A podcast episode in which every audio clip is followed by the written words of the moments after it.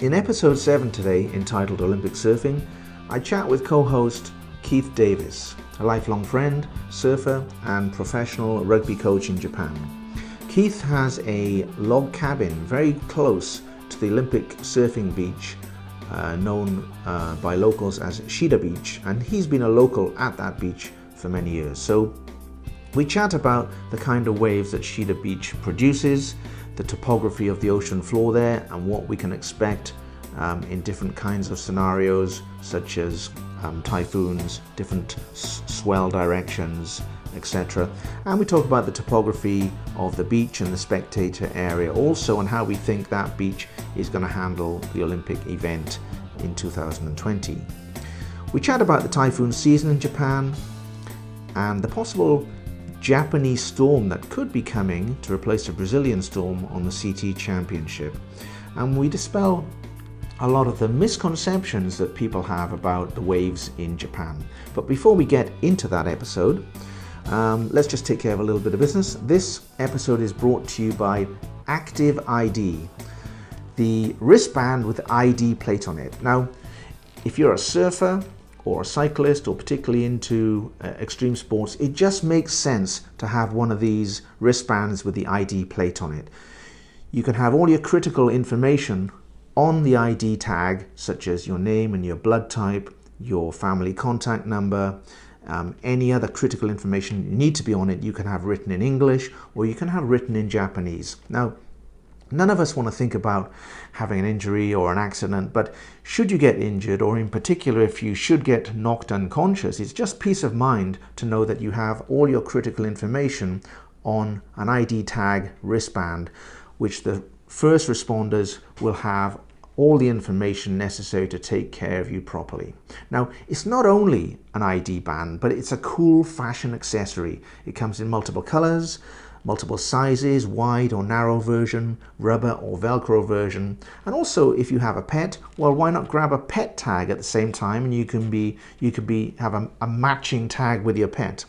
So for a 20% discount off your first purchase, go to the Active ID website, which is www.activeid.jp.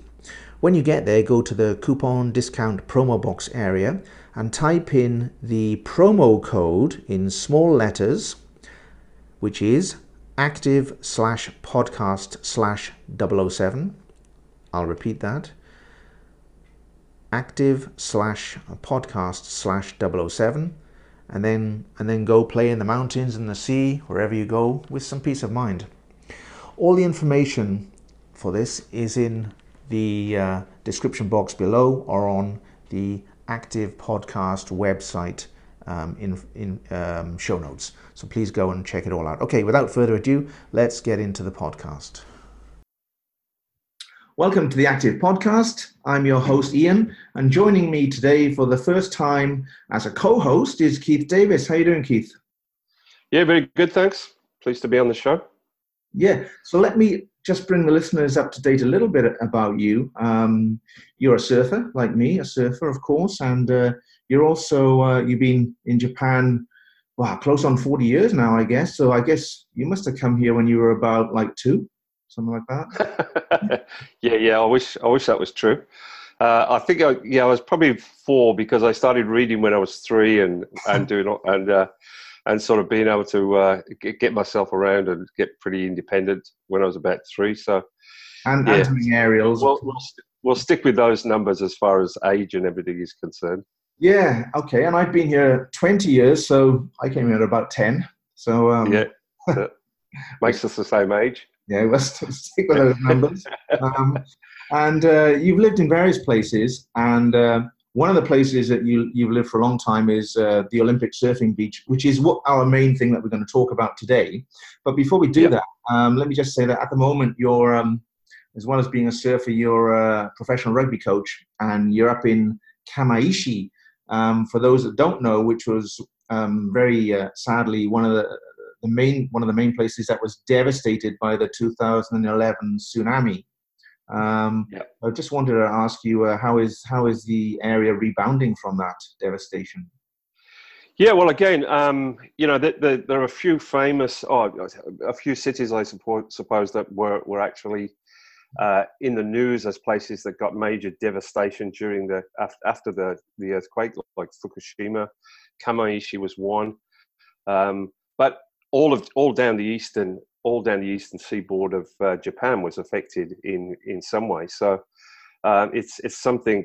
Even down in Chiba, where the Olympics is going to be, there's basically there were 2 or 3 years where very few surfers were going along, and people staying out of the water. So it you know, it really scared quite a lot of people. But up here in Kamaishi, there's a couple of World Cup rugby games coming up, coming here in November. October when the tournament starts. A couple of pool games. There's a new ground being built just around the corner from where I actually live now. I'm actually in Uno Samai, which is one of the places that just got completely flattened. When we see that video, the famous video of the water coming over the harbour and just coming up the valley and wiping out everything, your house is actually rebuilt on that flatland, isn't it? Area, yeah. And so there's actually... If you actually look online at some of the aerial photos of Uno Samai, there's actually some now of where they've rebuilt and the new construction that's gone on. But basically, anyone who's familiar, I mean, we're talking surfing, so anyone who's familiar with how, like, for example, river bores work, then if you look at places like Kamaishi and up here in northeast Japan, you'll see that there are a lot of inlets that are a perfect scenario to create this rising wave, a tsunami that comes in and just gets compressed into a smaller and smaller area, and it's got nowhere to go but up. So you have quite a few of the inlets and a few of the areas up here that actually suffered from that phenomenon, and so you have this wave going upriver, obviously. But yeah, where I surf up here locally. The beach up here was completely devastated. Just all the sand, everything gone. But yeah, people are bouncing back. It's just amazing. As I say, if you look at some of the photographs now of the rebuilding, you can see the new rugby ground and where the school was. The ground is actually built on the school that was devastated, yes. Junior high school. That school is now up on the hill, a brand new school. We do some PR events up there sometimes with our rugby team and stuff. So yeah, it's a great place. Beautiful, clean water. It's a bit cold in the winter, but a dry suit sort of sorts that out. And the people, they have wonderful spirit up there, don't they? It's amazing. Yeah. I mean, Kamaishi is known as a rugby town. They once won the All Japan Championship 7 years on the trot. The team has had fluctuating results over the last few years. But I arrived here in March, and I've loved it up here. It's just there's no McDonald's, there's no Starbucks, there's no fast food outlets, there's nothing apart from local food, supermarkets, and yeah, because everything got flattened. Yeah. You know? So finally, you're losing weight. Yeah, trying to. But yeah. So it's well, when you're 40, it's pretty difficult. You know? Yeah.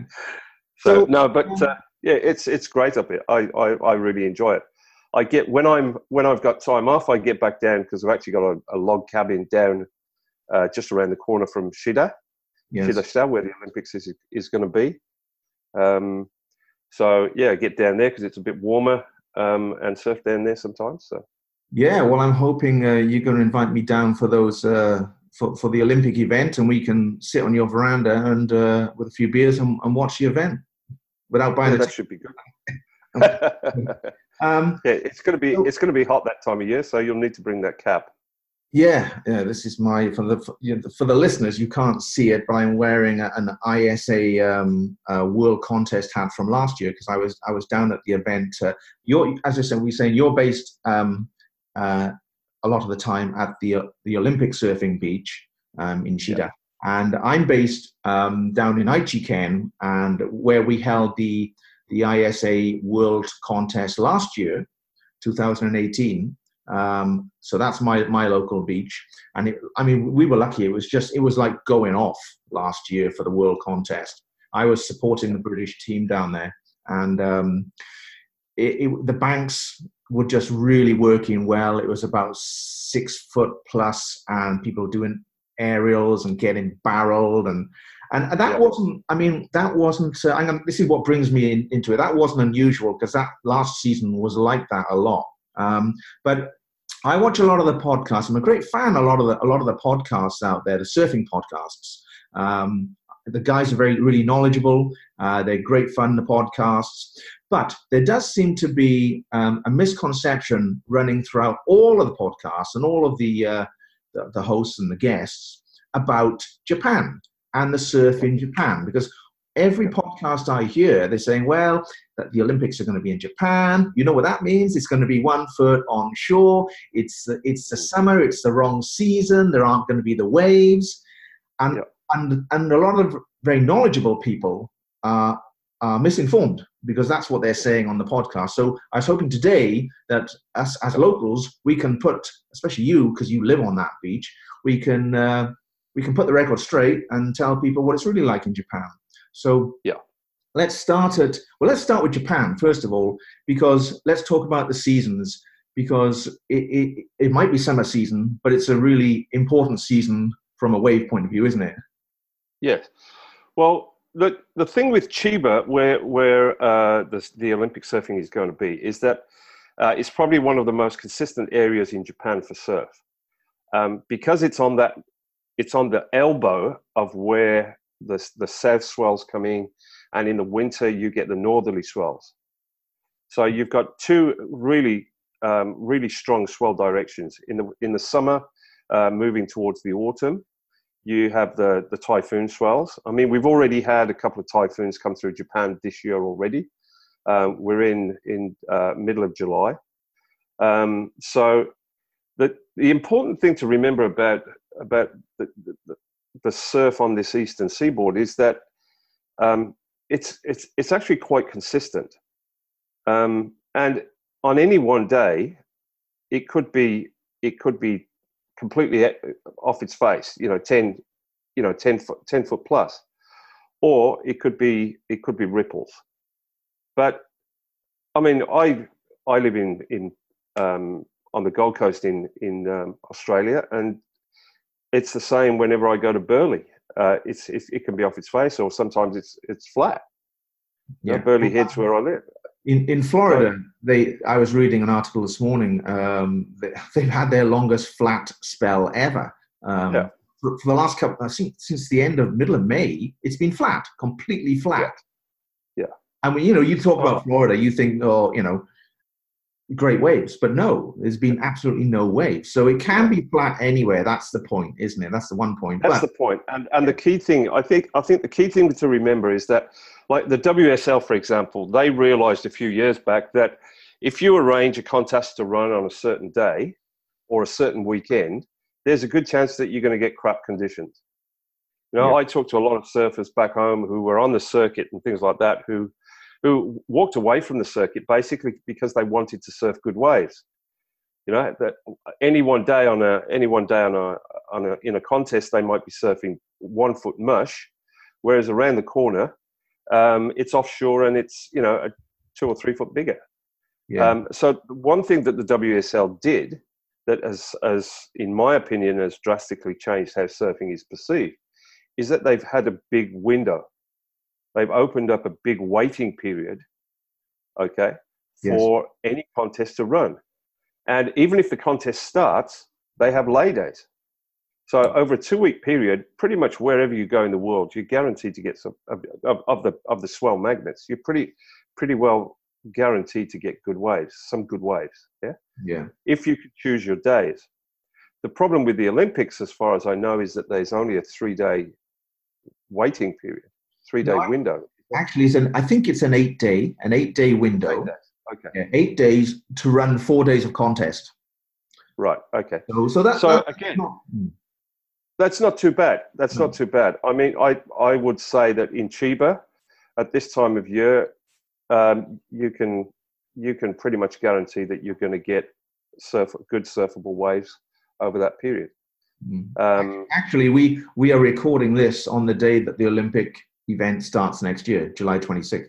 Yeah. So, so at the moment, I think I sent you a photograph earlier on today that you might use for reference, and it was about 1 foot offshore, clean, but 1 foot very small.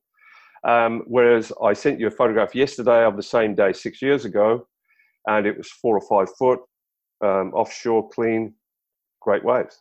And but again, we have a typhoon coming in now, so it's coming up on the east side, and the magic seaweed swell report is like for tomorrow. It in my area 6 to 10 feet, and that's pushing up then towards Chiba over the next few days, which is in the contest window.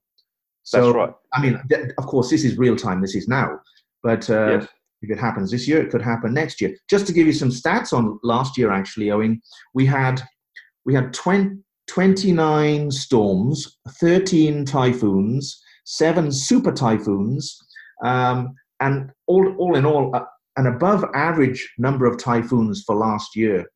And it seems that seems to be the trend, that there are more and more typhoons. They're coming earlier in the year, and they're more powerful. So when people say it's summer season over here, what they don't realize is it's typhoon season. And this is when we get our best waves. This is why Japan is so great, because we get the sunshine and we get the waves at the same time. And well, the good thing about the typhoons at this time of year is that they don't tend to come as far north as the ones later in the year. So what they do is they come up and they skirt around Japan. They either go west or they go east and fade out into the ocean. And so you actually get the benefit of the waves, but without getting the big strong winds and rain. Yes. So this time of year, you could actually get classic waves, forecasters obviously will be keeping their eye on that, and they'll have an idea of what's coming and what the potential is. So yeah, and looking at Surigasaki Beach, which we call Shida as a short nickname. That's the main beach that is going to be set up on. Now, your log cabin is pretty much on that beach, yeah? It's about 2 kilometers away, so it's on the same road. There's basically one road that services the whole area, and there are beaches all along that stretch. Yeah. So most of the beaches most of the surfers tend to congregate around where some of the big shops are, and they surf in front of those. So, but you've got a series of groins and tetrapod piers that are set up along the beach, and it breaks it up so you get lefts and rights peeling off those. So I was going to ask you. Yeah, I was going to ask you about the types of the swell it catches, the types of breaks that are there. Are they lefts? Are they rights? Are they points? What can we really expect along that beach area? Well, particularly Shida. Shida is actually, as you go down the small road that leads down to Shida towards the beach, it's actually, you've got a groin to the right and a groin to the left. And there's there's a center area, the middle area there, where they usually actually craft some sand into there. They dump sand during the low tide, and that creates some banks. They've done it the last couple of times with the WQS, because there's a 6,000 WQS contest that's there every year. Yeah. So by putting some sand into certain areas, and I think they do this at all the contests now, it makes sure that there's decent banks out there for the duration of the contest. So you can, depending on the size of the waves that are coming in and the size of the swell, you'll be getting good rights off the groin, or peeling both ways from the middle.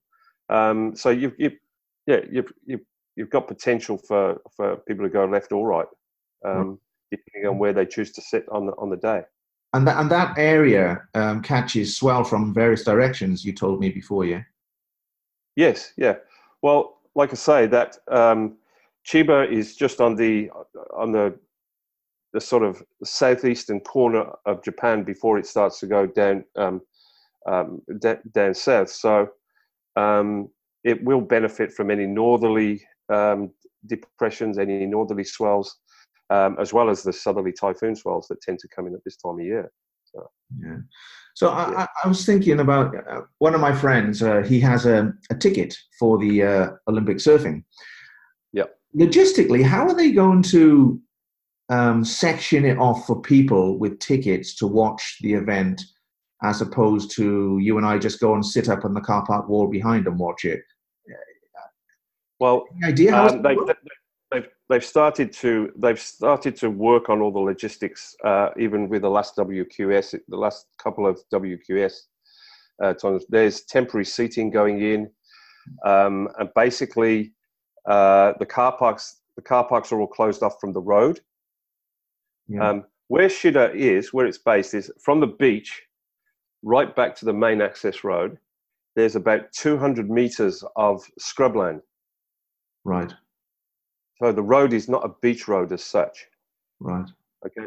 While the beach goes along, the road goes along parallel to the beach, but there's a 200-meter divide of bushland and just sort of sand dunes between the beach and the road. So they basically cordon all of that off. They fence all of that off. Certain areas will be used for car parking or whatever, and then there'll be a restricted area where you'll be able to go to your seats, to your ticketed seats. So even at the moment, when there's a contest on with the WQS, for example, you can't park your car down there unless it's an official car park. And while they don't charge people to go into the WQS, they're starting to now refine their arrangements for the Olympics there. So all of the area around there is being landscaped out so that they'll be able to put the temporary seating in and things like that, to make a viewing area. Mm. And how logistically then, how mobile are they likely to be able to be? And if the swell was a little bit better on Kaito Beach, are they going to be able to move at all or not? Not really. No, this is one of the things. I mean, from Shida is a beach break, obviously, but from there down south of there, you've got places like Matsube, Hebara, where they used to run the some of the surfers out there who's previously surfed in like the Marui Pro or whatever, something like that, might remember Hebara. Places like Malibu, where if there's a typhoon, they're just unbelievable waves, just fantastic. Yeah. But there's not going to be any contingency to move there if it's too big. No. Yeah. But with 8 days in, we're hoping that there'll be some typhoon swell lurking around that should produce some good waves. Yeah. I think you know, it's. Shida can't really handle big waves because they'll all come in just too straight. Right. Yeah, it will be a good competitive wave if there's. It's a good wave to compete on, I think, because it will challenge surfers who are going to have to be prepared to surf smaller waves or bigger waves, which all the top surfers can do now anyway, on any particular day. Well, what can it sort of what swell size can it handle up to and still hold its shape? I'd say about six foot. Yeah, 6 foot. Any bigger than that, and it starts to just, I don't know. It just mixes up a bit too much. There's not really any defined wave there that you could say, right, this is, it's going to be breaking everywhere. One of the things about Shida, around that area, is that there's a very it's not a deepening shelf. Right. that comes from the beach. What happens is that from the beach, you get some depth in the water, and then the water stays at the same depth for about 300 or 400 meters out into the ocean.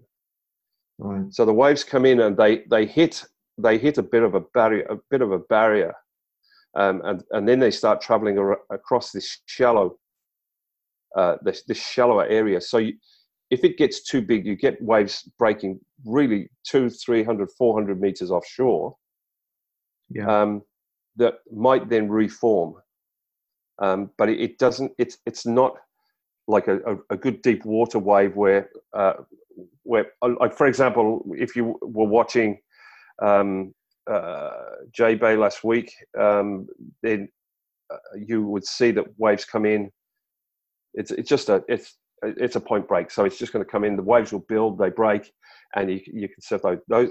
The waves at Shida are not like that when the bigger swells come in. Right. So it's breaking all over the place. Yeah. So that would be a concern if it was getting sort of out of control with a big typhoon swell, and especially if it's onshore and windy. So. Yeah. Right. I mean, the ISA have said categorically that the contest is going to happen in the sea, which is what we all want to happen. But do you think there should be a backup wave pool in Tokyo or somewhere as an emergency backup if there's no swell? Well, I don't know if they'd be able to get one in there quickly enough now anyway. But look, I mean, they made the decision that it was going to be based in natural waves. And I suppose they just have to stick with that plan. Yeah. Wave pools give you that contingency, I suppose. But with a waiting period of 8 days, I think it'd be very, very unlucky not to score any surfable waves in that window. Yeah, I think so as well. Yeah, I mean, the Japanese. I mean, one thing that we do know, having lived here so long, is that they know how to put on a contest, a competition, be it rugby or surfing, whatever. Their attention to detail in organising the events is second to none. So that's the one good thing. In fact, I was reading that they ran a test contest. I think it was last weekend. I don't know if you saw that at Shida Beach. 20 top, all Japanese surfers, 20 top Japanese surfers, 20 top men, 20 top women. They ran it off under the Olympic format. So they practiced the format at the actual beach. So they rehearsed it, so as to speak, at the same time of the year.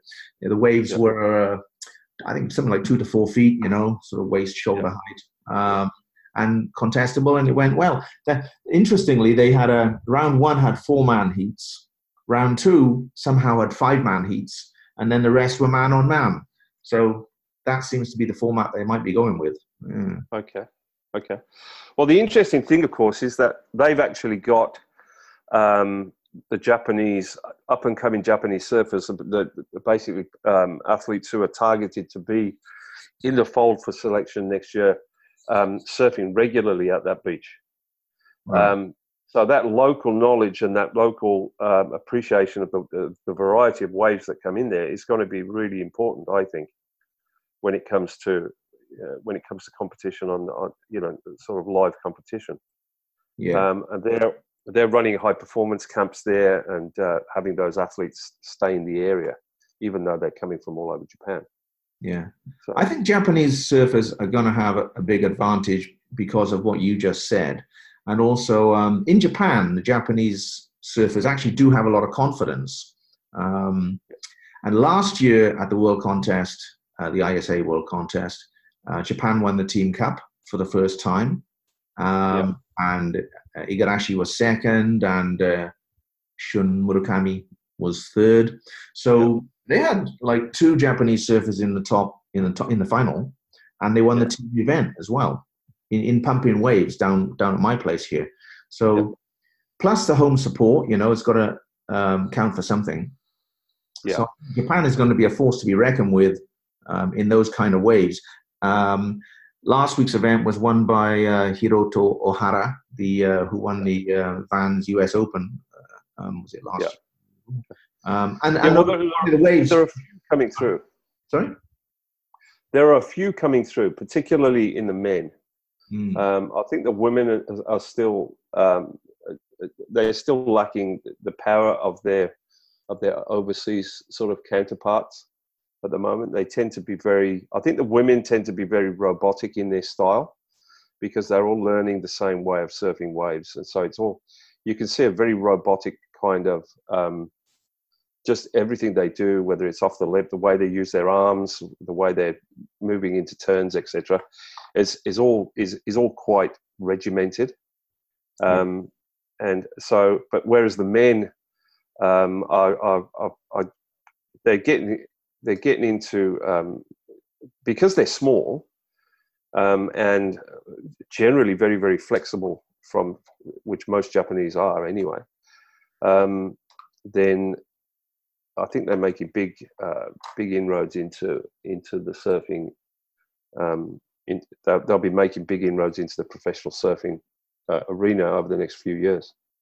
Well, as you know, we're in the middle of the Brazilian storm at the moment. But the word amongst the grapevine is the next one is the Japanese storm. So yeah, I wonder if that is a possibility. I mean, Japan has the money. They have the people. I mean, they got the Igarashi tsunami coming, so that's a big thing as well. And we've got the infrastructure and the money over here. I wonder if there will be a Japanese storm coming in the next few years at pro level. Well, I think it's interesting because someone like me who goes to the beach regularly and you're surfing and you're talking to people, there are actually a lot of really well-off middle-aged surfers. You probably see it where you are now, who are making this pilgrimage to the beach every weekend, whether they're based in Tokyo, Osaka. They're all turning up in Mercedes and BMWs and, you know, high-end converted mini mobile homes, you know, Hiace, you know, the Toyota Hiace trucks, and they've got kids that are coming through and starting to surf as well. So all of these kids are getting access to training, to beach time, to time in the water, to good tuition. There are a lot more surfing schools sort of sprouting up around Japan. So this image of surfing in Japan as a really cool and clean sport, actually. Yeah, is a really big one for me. I think for the Japanese public in general. So more and more surfers are coming to the beach. They have access with better roads and let's face it, cheaper equipment for beginners with sort of pre-constructed boards and things like that. So it's becoming a sport now in Japan that's really putting itself on the map. And people like Igarashi and what have been now being part of the WSL, he's massive, and the other surfers as well. He's going to be the next Japanese sporting superstar. I think he's already getting there. He's on the TV all the time, without a doubt. I mean, if he does well in the Olympics, it's just going to go through the roof, you know. Yeah. Well, one of the things with Japan is very similar to the States, anywhere I suppose, in that the Olympics is still seen as the pinnacle of sporting success for many athletes in many sports. So even in tennis circles, you had top professionals who wanted to play in the Olympics once it was allowed. And now with this opportunity with the Olympics, it will be the first ever Olympic medal in surfing on offer. Yeah. And I imagine that there's a few even aging top surfers out there, there's a lot of speculation whether Kelly Slater will be coming over and that sort of stuff. So, I had that written in my notes here, actually, the Kelly factor, because how important do we think it would be to actually have Kelly at the very first Olympics? From a marketing point of view, because he's Kelly Slater, you know, I mean... Yeah. I don't know what Kelly Slater would be thinking at the moment, or anyone in his position, but I don't think he would be in it purely for a marketing point of view. If he thought he could win it, he's going to be in it. Yeah. He's that sort of an athlete, I think. So, but I think Kelly Slater will be there in some capacity, whether it's as a mentor to other surfers as part of a team, because it's a team event. Mm. And when they've run some of the contests at the surf ranch, there have been some team events there when they had the World Team Challenge or whatever it was called. So he's going to be there in some capacity, I would imagine. And the American team is going to be a really strong one. Yeah. He's ranked number three at the moment. When I say ranked number three, to be in the American Olympic team. So I think you've got Andino, you've got John John Florence, who's out of the water injured, and you've got Kelly, who's next. So actually, if John John doesn't go, Kelly would be in the team. However, the rankings could change over the next half of the season. But he's got a real chance of being in the team. And if he's not, as you say, I think he should be there because he's so well. He's the face of surfing for many people, and one of the reasons why surfing has come to the forefront, of course. So you have this top group of surfers who have done so much for the sport commercially to bring it up to where it is at the moment, and that's one of the reasons why it actually got into the Olympics in the first place. Of course, unless there's a reason for a sport to be in the Olympics. There are lots of sports that get cut, that are brought in. Rugby sevens, for example, has only recently been admitted to the Olympic arena. So it's not as if this is something that's happened really suddenly. It's taken a long, long time to get surfing, judging, obviously, consistency in judging and scoring, and things like that all come into play before you can actually have the sport accredited for Olympic competition. Yeah. Actually, that's another discussion for another podcast is judging, because I think they're going to be using a different judging scheme for the Olympics, an ISA one as opposed to a CT one, WSL one, which we don't know much about at the moment, but in a future podcast, maybe we can chat about that. The other thing we talked about was getting Uwasa-san onto the podcast. Uzawa-san, who's part of. Tell me again, he's part of the administration committee for. Yeah, well, Uzawa, he's a local down there at Shida. His shop is based. He's got a shop down in Chiba.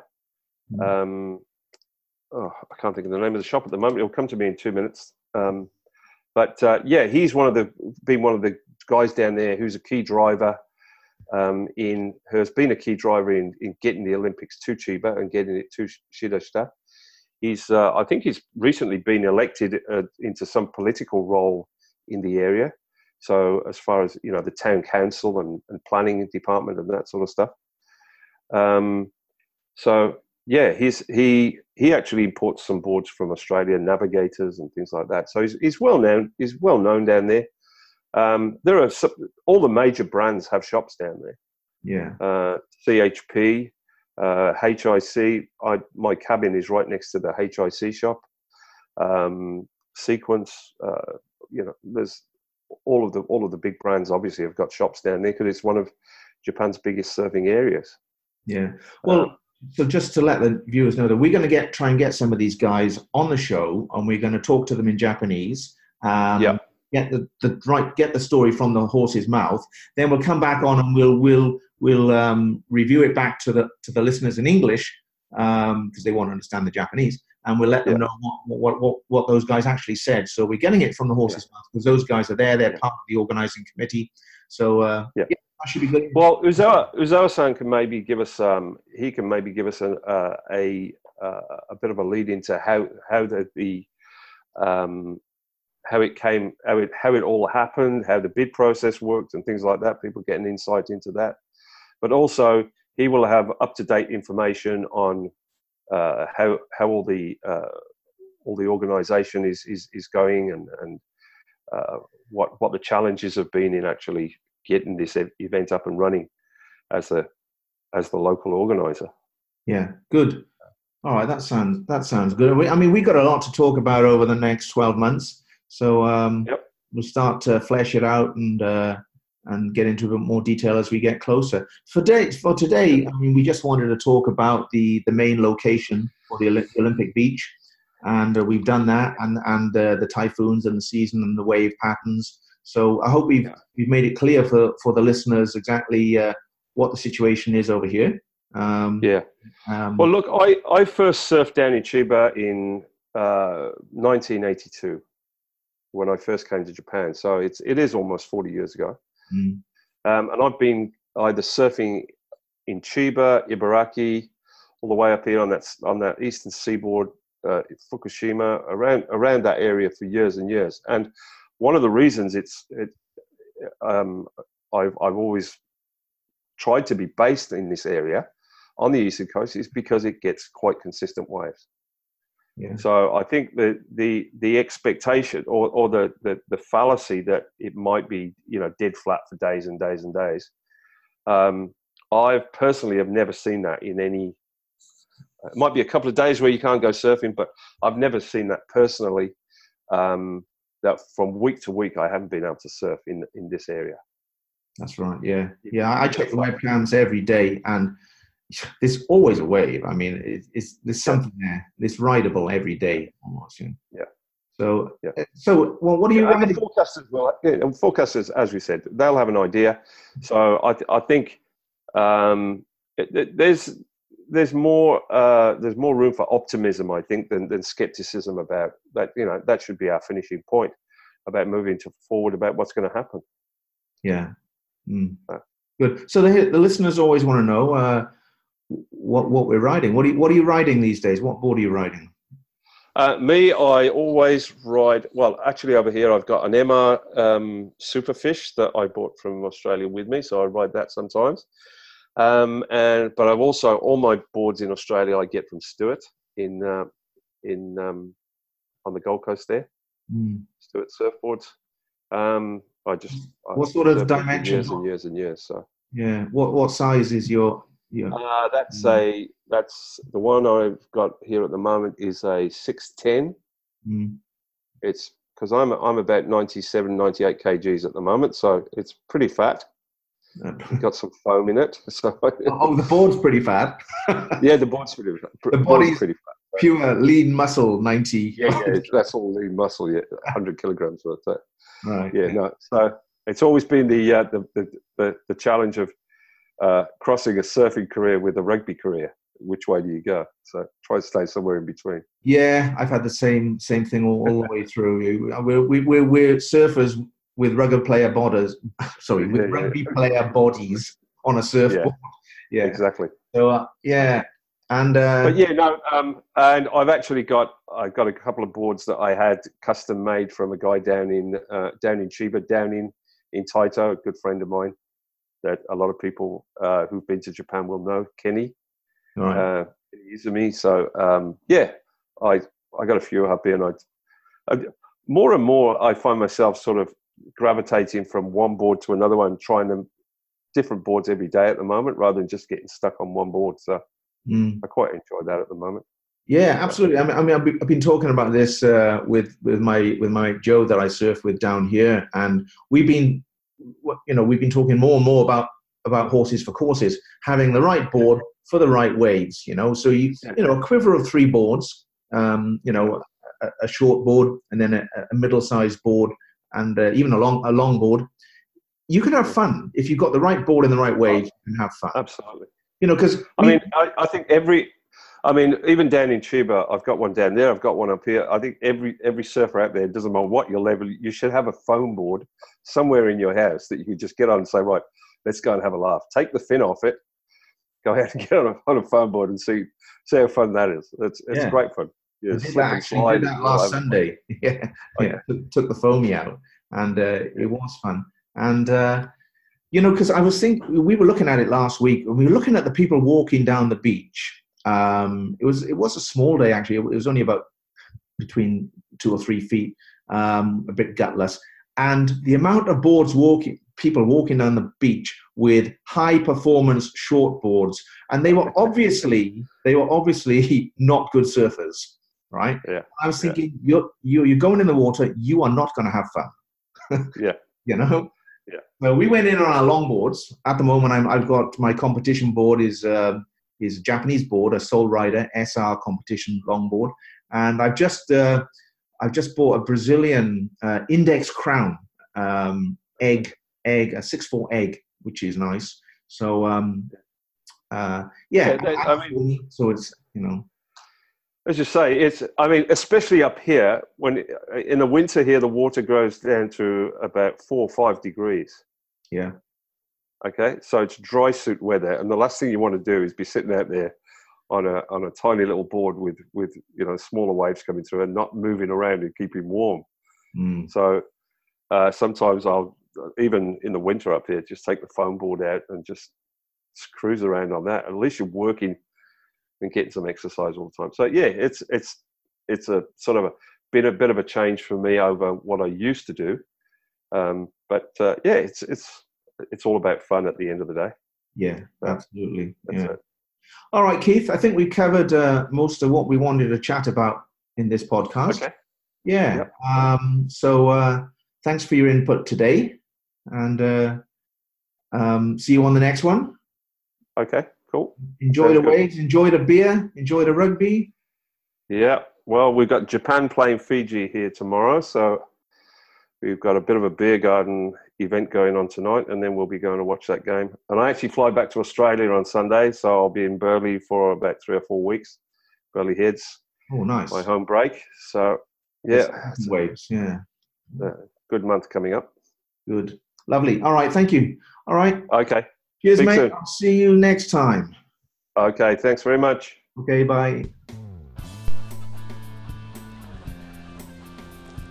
Everyone involved in the Active podcast is a volunteer. At the moment, we don't have an official sponsor, so we rely on the kind donations of our listeners. And if you are able to donate just a little bit of money, it would help us greatly, and we would be eternally grateful for you doing that. We use the money to always improve our game here, so we can go and buy better microphones, better editing equipment, and helps us to travel, to interview people of influence, people with a story to tell, and to bring those stories to you. So again, if you are able to donate just a little bit of money, however much it is, please become a patron by going to our website, which is www.patreon.com/ActiveEnglish with a capital A and a capital E. I'll repeat that, www.patreon.com/ActiveEnglish. That's with a big A and a big E. And click on the red button, become a patron, and we thank you very much for your support.